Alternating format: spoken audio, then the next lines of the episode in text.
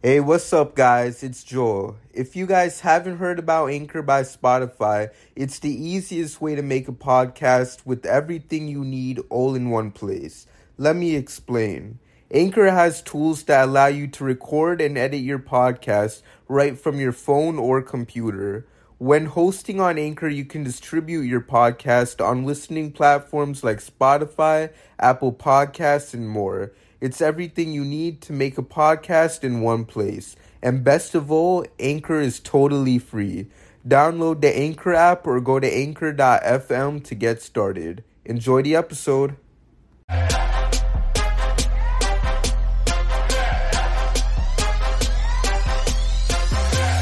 Welcome to the Heat versus the World podcast. And now, stand some noise for your host, Joel Jacob.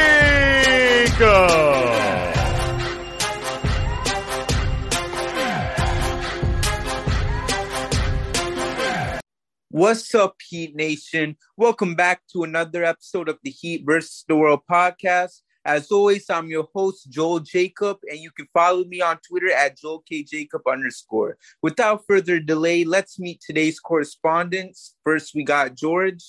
What's up? What's up, guys? And we got Orchard. What's up, Heat Nation? All right. So to begin today's episode, let's talk about how the Heat began their second round series against Philly with the W as the Heat took care of business against the Sixers. Leading the way for Miami, you got Tyler Herro with 25 points, four triples, and seven assists. Bam Adebayo with 24 points while being 8 of 10 from the field. He also had 12 rebounds and 4 assists. Jimmy Butler with 15 points, 9 rebounds, and 3 assists. PJ Tucker with 10 points and seven rebounds of his own, and Gabe Vincent with 10 points, three rebounds, and three assists. With the Heat starting the series off on a great note, what's everyone's reactions to watching the Heat win this first game? Start us off, George. Yeah, huge game. Really, really was the tone setter for us. We had um, we have a lot of pressure on our on our um on our shoulders with with Embiid out to really get these games under our belt because we uh you know, we don't know when he's going to come back, but we want to be in the best position when he does. But, you know, after a subpar first half, we came back and, and outscored them in the second half, 56 to 41. So that's like a, that's a very good effort against a team that, that, you know, is hungry for, they've got championship aspirations as well.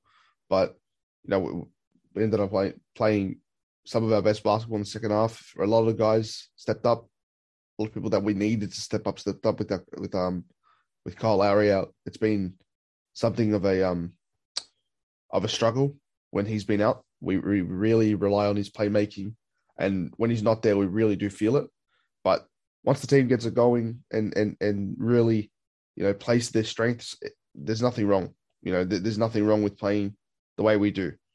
And when you got Tyler Herro dropping 25 off 53% shooting, you got aggressive Bam shooting eight from 10.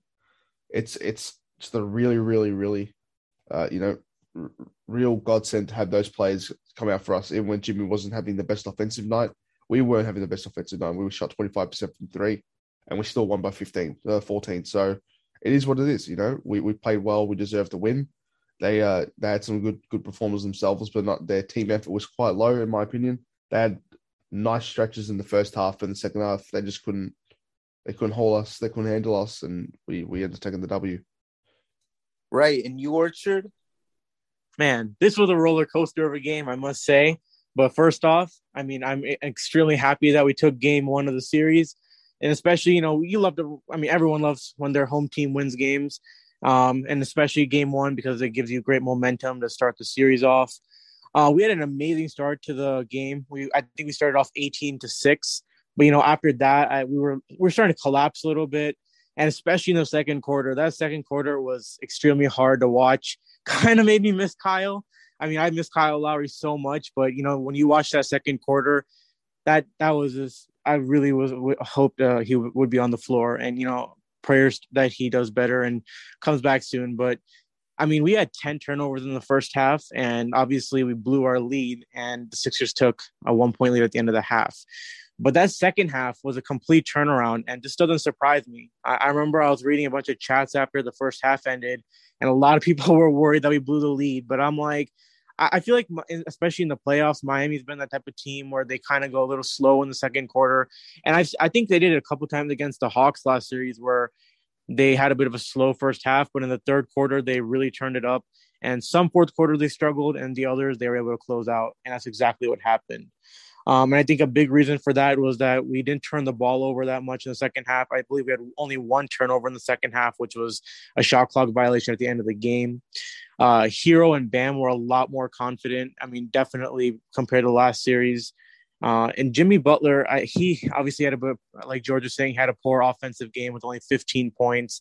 And I, I saw that he got his wrist wrapped around. I don't know if he got injured there or not, but you know, it's fine. It's fine by me because Bam and Tyler both stepped up, and Jimmy carried us throughout the Hawks series. So it's only fair that he gets to have a bit of a poor game, and we can still win the game.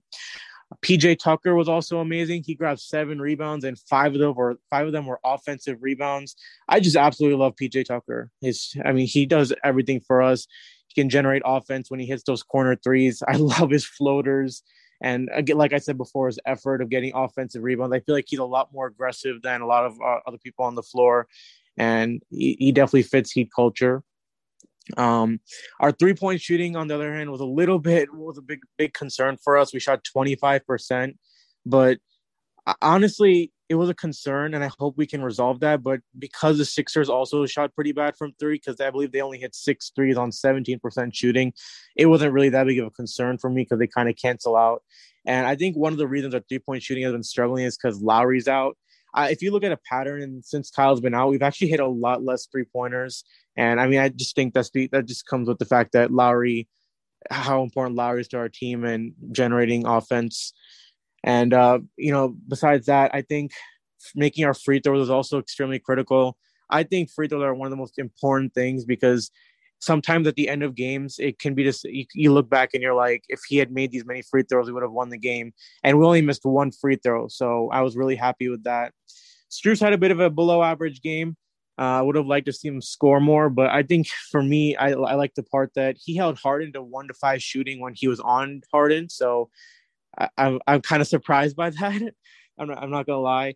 And then the last thing I want to talk about is Miami's defense. Um, you know, I think the biggest concern for us at the moment and throughout the series is going to be Tyrese Maxey, of course, assuming Embiid doesn't come back. We held Maxey to under 20 points, so I, I'm really happy with that. I hope we can keep up that defensive effort. There were a lot of easy buckets I think he got that we could have prevented, but if we're keeping him under 20 points, that that is enough for me. And then James Harden, we also held under 20 points, and I, I saw a lot of analysts saying that he was to score like 27 plus. So I love to see Miami proving the analysts wrong. And we also this this might not seem as critical, but we also held Korkmaz and, and Niang to I believe three points combined. I believe Niang scored zero, Korkmaz three. I feel like both those guys are those guys can just suddenly become random heat killers. And I really thought that Niang was going to go off against us, but hey, he scored zero points, and I can't remember. I, I was looking at his stats, and I don't think he scored like zero points in a very long time. So overall, again, it was a roller coaster of a game. A lot of, lot of things, a lot of doubt. We had a lot of uh, bad moments and a lot of great moments, and thankfully, we are able to have more great moments and take the win. Right. And you know, to go back on that point you made about um Jimmy like not um having that game that we saw in that series against Atlanta, you know, what was so cool about it was the fact that he didn't get to play out all in that fourth quarter. You know, it was just good to see him relax and let the team take care of business. And George, I know you got something you want to add. Yeah, no, it's it's. I wanted to really focus on the um, you know, on on the Philly side of the ball. They they really, they really go towards that foul baiting type of play where they where they drive hard most of the possessions if they can't find that open three, and they chuck their bodies at, at the defender and they try to to you know muster as many calls as possible. And that's not it's not the way you win a championship. And I'm not saying it's it's the un you know unkind way of winning it. I'm saying that that's not going to win you a championship at all. Without Embiid, they look lost most of the time. And it's a game of runs. People were losing their minds when it was 50 to 51 to 50 at halftime. It's a game of, of runs. We were up by 15 earlier in that quarter, 14 earlier in that quarter. Um, also in, in that half, and you know the way that people react is just it's unbearable sometimes. But that's that's just another story for another day. It's a game of runs. You you you need to really buckle down. You could be down eight, you could be down ten. Uh, you know, with with eight minutes left, and the game the game could swing. It's the way it is. People look towards the uh, you know a time where a 15 point lead with six to eight minutes left is a sure done deal, and it's not. We're we're, we're way beyond beyond that. We're, where where the the three balls so predominant, but if you're looking at Philly, Tobias Harris had an amazing game. Really, he did 11 of 18. He really does like to to you know take it to us in that way, you know, and and really put up defenders under pressure, taking that mid range and and shooting. Uh, you know, he only shot one from four, but that three, I remember that three, and it was quite demoralizing at the time. But he's going to have to perform, perform for them while Embiid's off the floor all the time. So is Tyrese Maxey, so is Harden, and that still might not be enough. They've got one of the worst benches in the NBA, and remaining, they've got the worst bench out of any team remaining right now. So, look, it's it's going to be from here on out trying to limit their you know three stars as much as as, as they can. Tyrese Maxey's got this explosive first step, which really gives us trouble. Um, it did in the past. He only had 19 yesterday and went, uh, you know, his plus minus was negative 25. So negative on defense, negative on defense for Harden as well, um, and Harris. But look, there's no reason why we shouldn't be able to. If Embiid's out for the series, we shouldn't be able to sweep this team. We really, really shouldn't. But if you're looking back on our side as well, with Jimmy Butler having the biggest game, he he played more of the role of um, baiting the defense to believing that he was trying to have that that massive, massive game. And look, he shot for 16 shots. There's no doubt he was trying to go for a, you know, a high scoring game. But the fact that Bam and Tyler were able to get going off the back of that is just is perfect for us because if we have another game where, where Bam went, you know, 14 and six, and um, and, and Tyler had you know a really in, in, inefficient shooting night, we would have been in the dumps, really, really bad, like bad, bad, badly. But Tyler's playmaking really, really showed out for us as well because he, he was responsible for so many points in the time that we needed him to score. And when he passes the ball like that with Kyle Lowry out, it just shows why he's the best, you know, the best six man in the NBA. And he's, he's one of the most up and coming young young guards in the league. So, you know, big props to them. We've got a lot of work to do, but it's going to be, you know, a fun series nonetheless.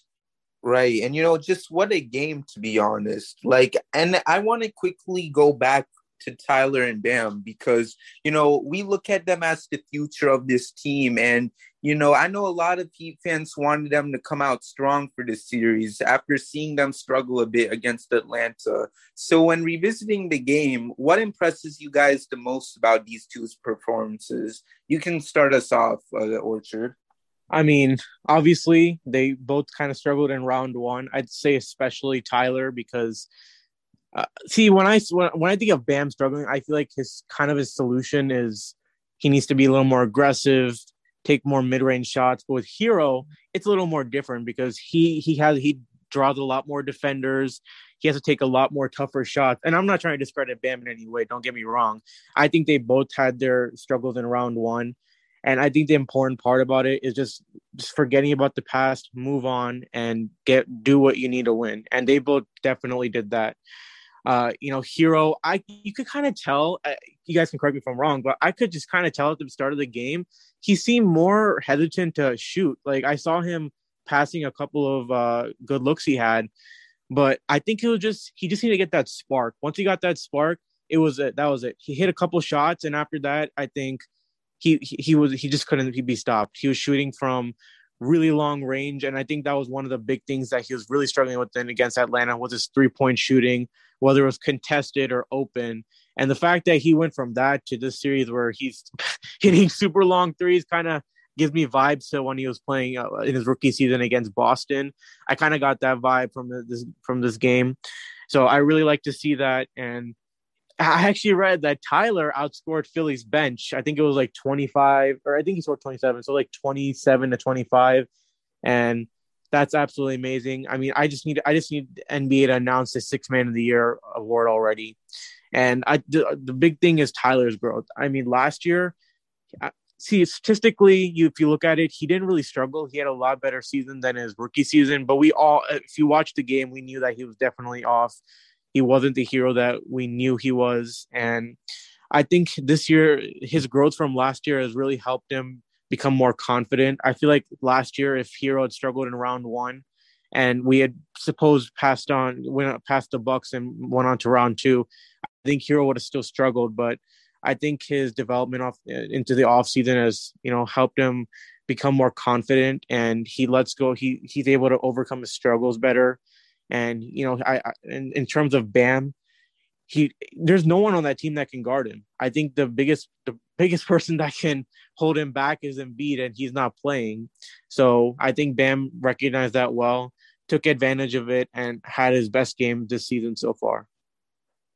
Or, right. Sorry, it's just such a good thing to see. And you know, you were close, so it's uh 25 to 25. So we basically had Tyler basically had the same amount of points as the 76ers bench, but still impressive because you look at that and it just shows like first of all, it just shows how poor Philly's depth is right now. And it just shows how elite Tyler has been for the Heat throughout the season. You know, like as we mentioned before, he didn't have maybe the best series against Atlanta, but he showed out, and that's what you love from him. You know, he came out and did his thing. And I think it's also fitting that he did all this while we're just waiting for that six man of the year announcement to come out soon because it should be coming out any day. So we'll see what happens. And um, George, how about you?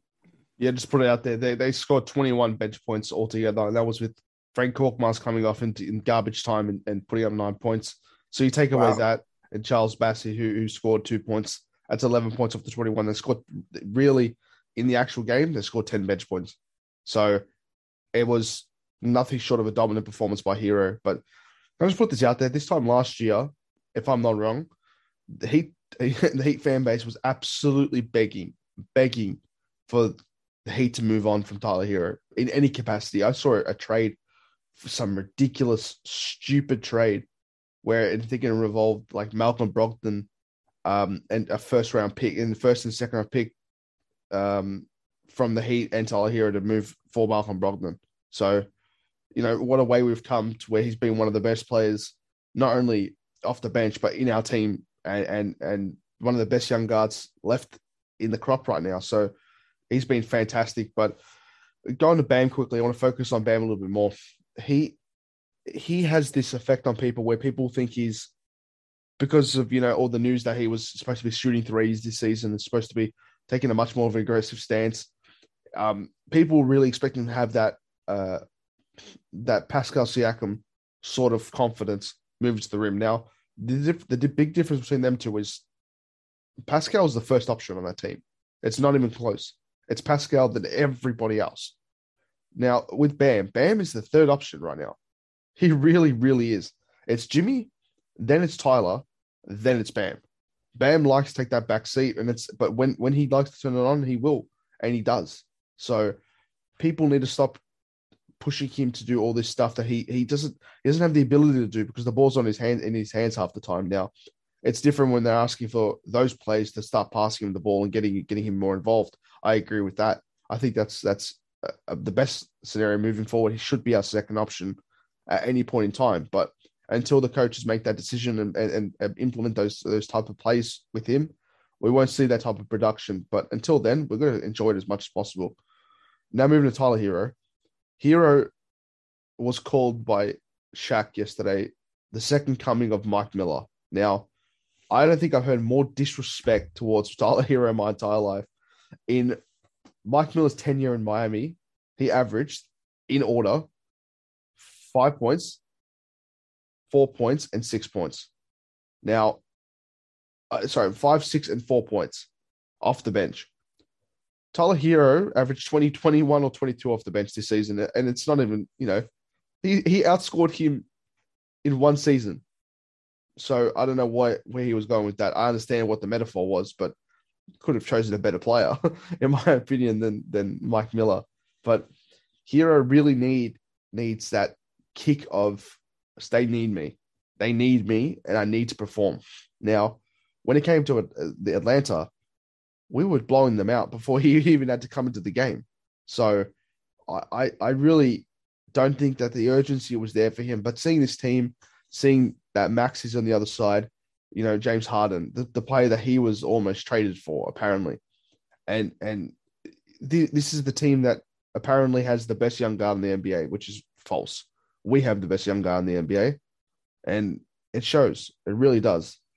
Tyler Herro does so much more than Maxey does in every capacity of the game. So uh, enough of the comparisons. Talking about him more individually now. Shooting four for six, nine for seventeen on a day that we shot, you know, twenty five percent from three is is not easy. You were you were called on to to carry the offense, but the problem with Tyler Herro I have is, and a lot of people have the same problem with him. He really does struggle on the defensive side of the ball.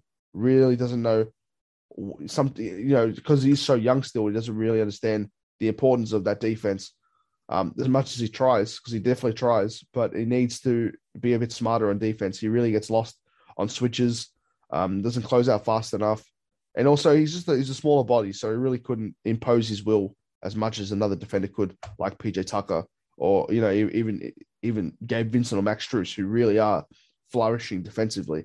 But as long as Herro's putting up 25 points a game, that's that's extremely impressive. So, you know, big big ups to Tyler. Hopefully, he can bring it for game two. I have no doubt he will.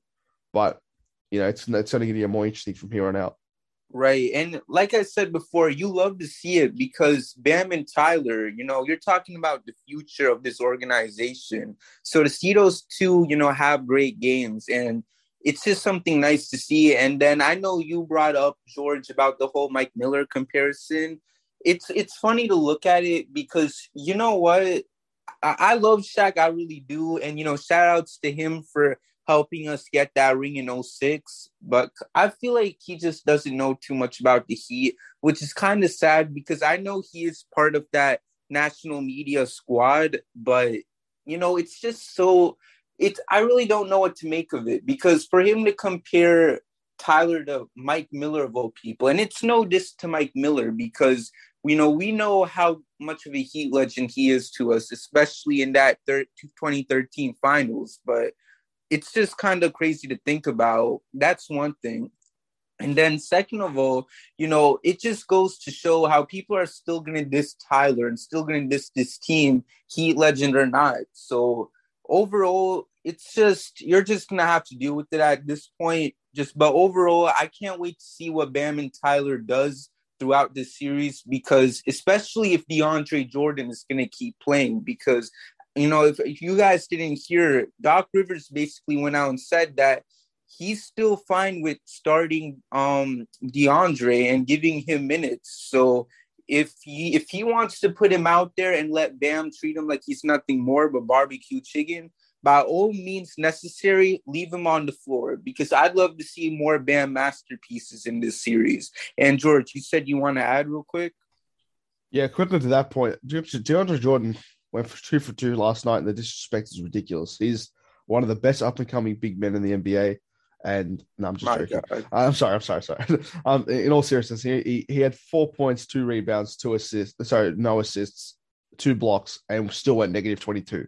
So, you know, if he wants to put him out there, then that then on on God, please, please let him play.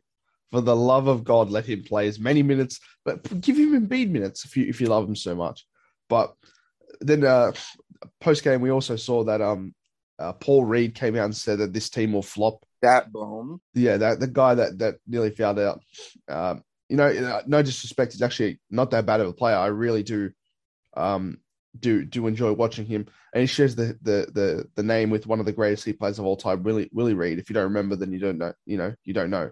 But uh, he said that if we play our game and we stop turning the ball over, that they'll flop and we'll win this is the same guy that Doc Rivers said, I'm not about to have a Paul Reed parade. your, your, head coach doesn't believe in you. And uh, regardless, your, your, head coach is Doc Rivers, so I don't understand what he's talking about. But um, if we're looking at, uh, you know, at the overall move of what the NBA media is, is, is taking with us, that stance. Post game, we won the game in Miami.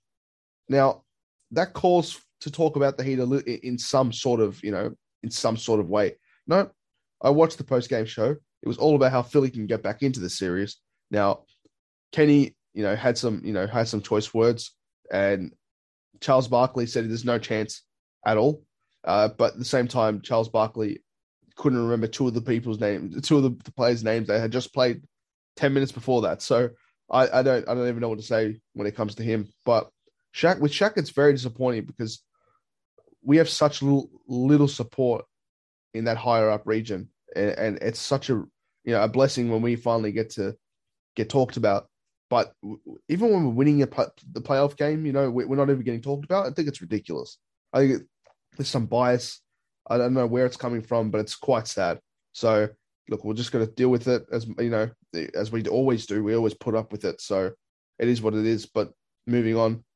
Right. And Orchard, what's on your mind? Yeah, I don't want to go in too much in depth about it because it's probably going to take me. It would take me forever to say what I have to say. But you were talking about Doc Rivers, and I just want to point out what Kendrick Perkins said. I know he's not listening to this podcast, but he is absolutely ridiculous. He, I, I heard what he said. He was like, uh, something around Doc Rivers is going to outcoach Erik Spoelstra.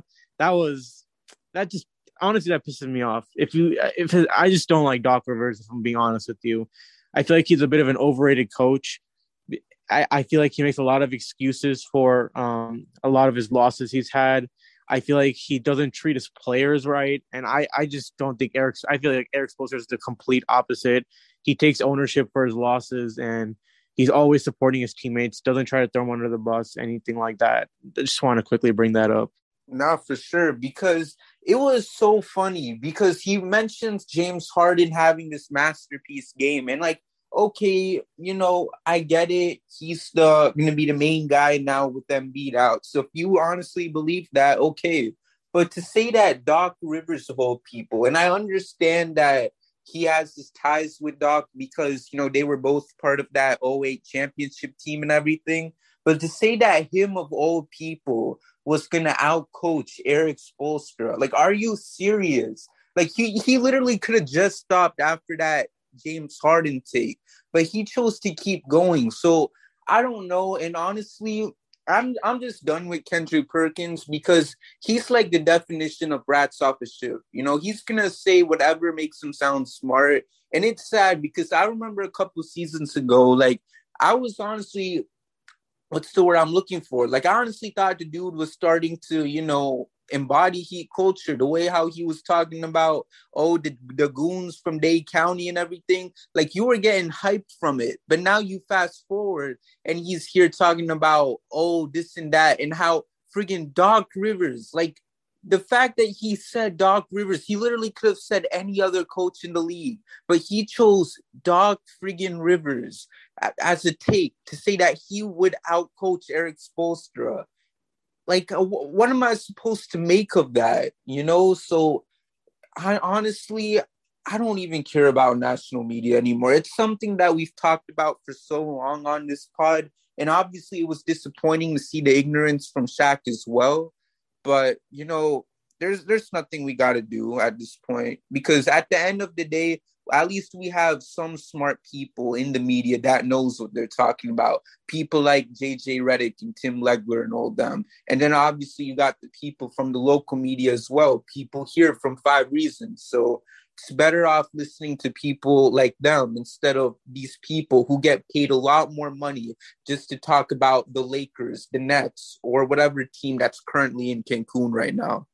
But you know, I don't want to spend all day ranting about that. So let's just move right on. So let's get into the Heat Muse stat of the game. Um, before we get into it, make sure to follow Heat Muse on Twitter for all Miami Heat stats. His handle is Heat M U S E.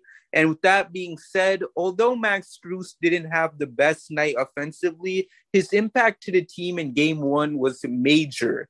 Strus was a plus 27 during the game, which was not only the highest plus minus on the Heat, but it also gives Strus the second best plus or minus in the playoffs, only being behind Giannis. With all of that being said, what do you guys make of this stat? Give us your thoughts, George.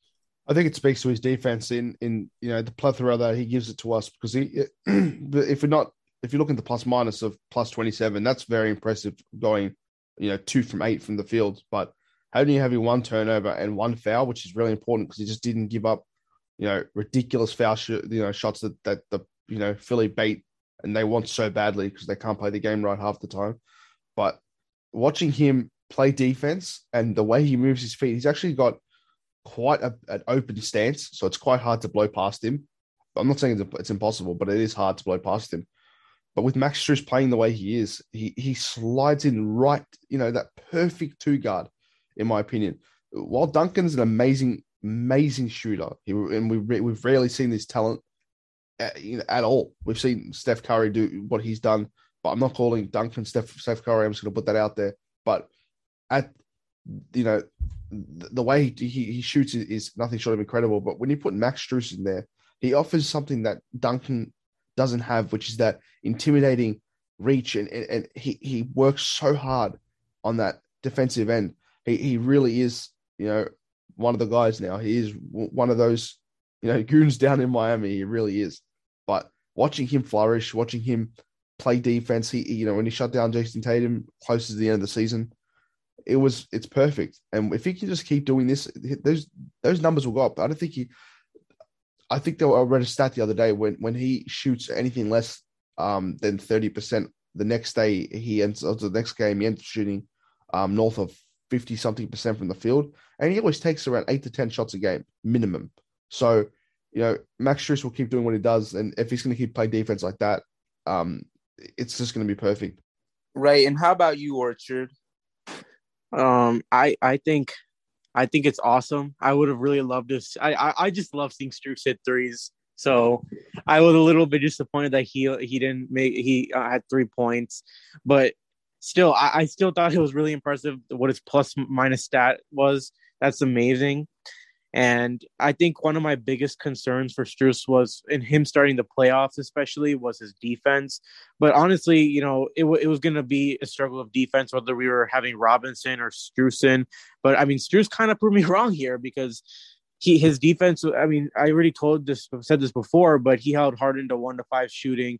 I, I think part of it might be Harden's has been struggling a little bit, but nevertheless, hey, you you're holding a said superstar to one to five shooting. That that's amazing, and I love to see his growth. I mean, he's he's been making some pretty big defensive plays throughout the season, especially when we don't expect it in clutch moments. I think uh, you know the charge. I think one of you were just talking about um, the Celtics game. He took the charge. He got a couple steals and, and clutch moments, and I love to see him start stepping up and becoming a better two way player. And it's nice to know that even if he's struggling offensively, he can provide other aspects to us to help us win games.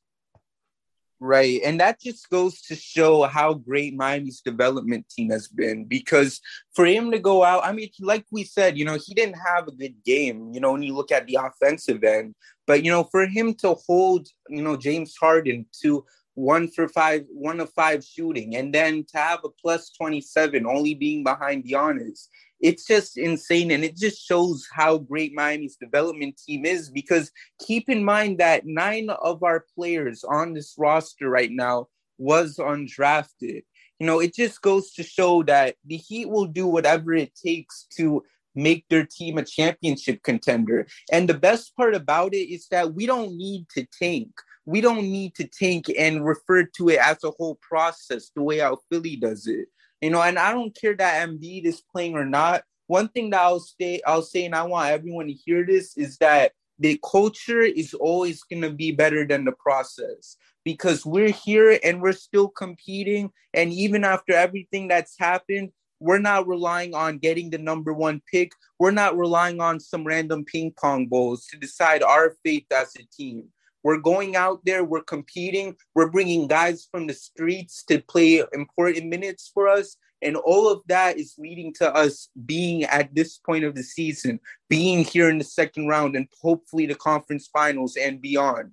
So I don't know about y'all, but you know, I'd rather be the Heat than I'd rather be any other team who believes that this whole process thing or whatever you want to call it is the way to go, which is kind of garbage. Just literally call it tanking. It's not a process. It's not anything to really hype up. So I'm just saying that because the whole trust the process thing is garbage when you really just should call it trusted tanking or whatever garbage that it should be referred to as.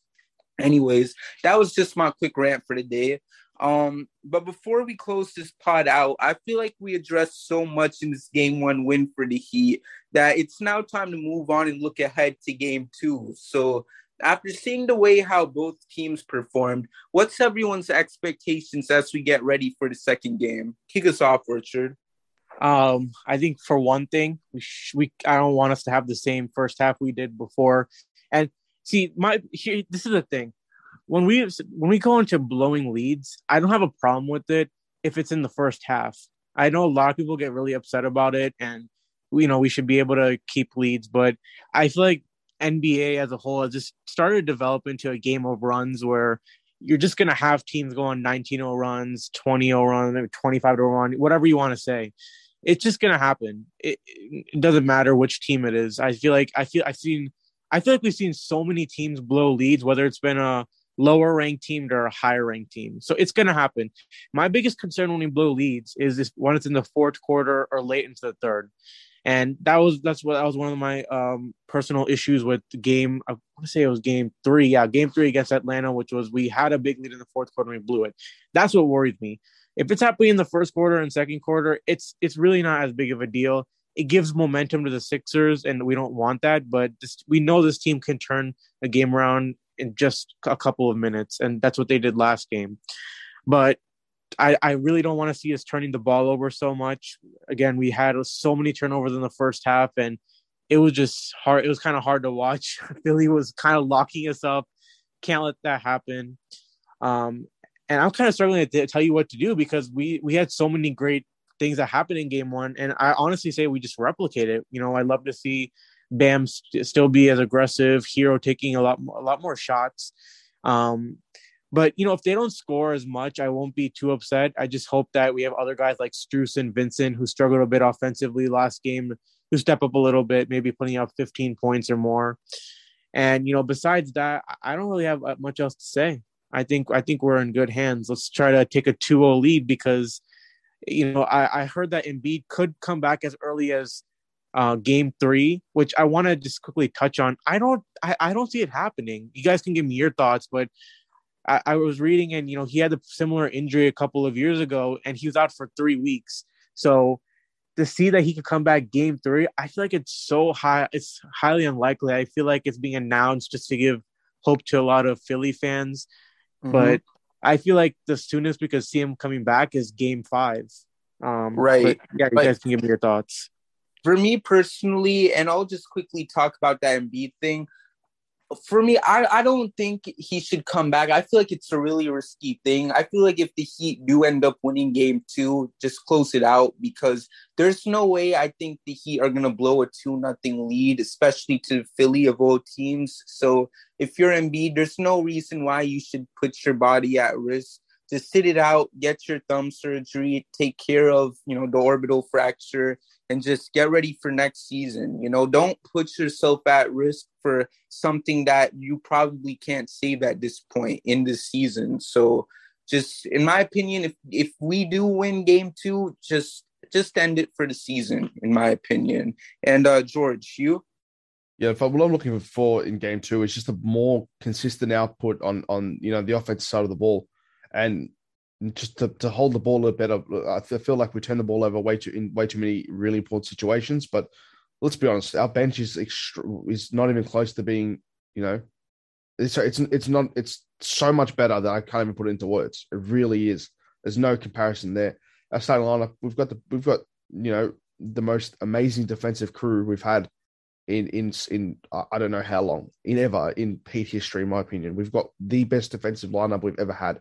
So even without Lowry, I feel like we've got such a great chance of just closing it out at home for us now, then moving to Philly. Uh, but but I don't see where they go from here. I really don't.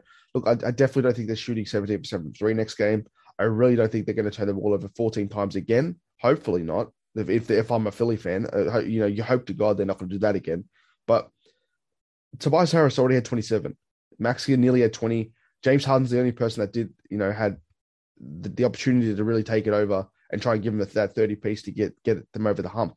But James Harden isn't that player anymore. We've seen this. We know this. He isn't that player anymore. He's he, his Houston days are over, and people like struggle to uh, like understand. But in that system where he was leading the league in in touches per game and and and ball usage, it was really it was you know really something to behold when you give a player that much power over a team and to let him go to work 38 minutes or 40 minutes a night. Really, it is. So I don't think he's going to be able to do what he, he wants against us.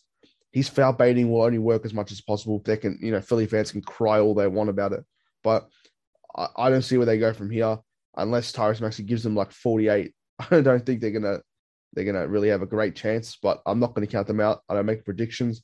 You know, I'm I to give guarantees. I guarantee we're going to play hard. I guarantee we're going to, you know, we're going to try and close it out. We want this more than they do, and and they're so demoralized without Embiid.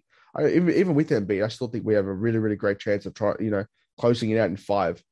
Without him, I, I really don't see how they win a game, let alone you know make the series interesting. But look, we'll see what happens. It's you know we've got a lot of fun against uh, you know had a lot of really good times, a lot of really scary times as well. But look, uh, just hoping for a quick recovery from both you know Lowry and Embiid. As much as people don't like to hear it, I like to have a, a fair series. And you know when you lead when you take out you know our point guard, our entire game changes, and that you they're getting rid of their well they have don't have their their all star caliber, so all star MVP everything like that. So he, you know, speed recovery for both of them, but I think that we've got more than enough that what it takes to to really take it out. Right. Overall, you know, you know, I already gave my opinions about Embiid, but for game two, I expect the Heat to come out and win it because I expect Spo to look back at game one, see whatever adjustments he has to make to, you know, make this an even easier one for the Heat. So we'll see what happens, you know. But overall, you know, like I said, culture over process. So I want another good win for the Heat and just take care of business when we head to Philly for games three and four. That so, needs to be a hashtag. Huh? That needs to be a hashtag. Process or culture over, culture po- over uh, process. process. I mean, could, that could be, you know. I mean, because it's true, but you know, we got to make that trend. So hashtag culture over process. Let's make that a thing, y'all. But um, anyways, we talked so much on today's episode that before we close it out, make sure to follow our Twitter and Instagram page at HBTW Podcast while checking out our website at hbtwpodcast.wordpress.com. That way, you still have access to 24 7 Miami Heat content, even when we're not recording a new episode. Also, we hope you guys enjoyed today's episode because we'll be recording a new episode after every playoff victory for the Heat, meaning that if God is willing, we'll have at least 11 more episodes to record before we officially wrap up season two of Heat versus the World. Anyways, thank you for tuning in to today's episode of the Heat versus the World podcast, and we'll see you guys soon with another episode. Hit my music because we out. Thank you for listening, and we'll see you next time with a brand new episode of the Heat versus the World podcast.